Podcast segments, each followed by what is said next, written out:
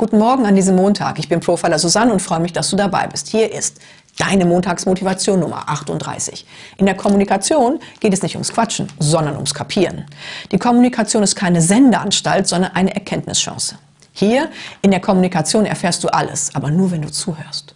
Und das ist wieder eine Frage des Mindsets. Kommunikation ist eine Frage des Zusammenkommens. Und der größte Killer der Kommunikation ist das Sendungsbewusstsein.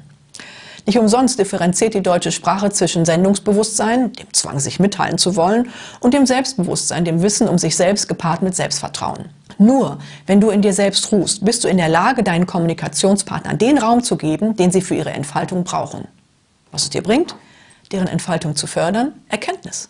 Erkenntnis über das Wesen der Kommunikation an sich. Erkenntnis über das Wesen deines Gegenübers und Erkenntnis über dich selbst in Reaktion auf diese besondere Situation.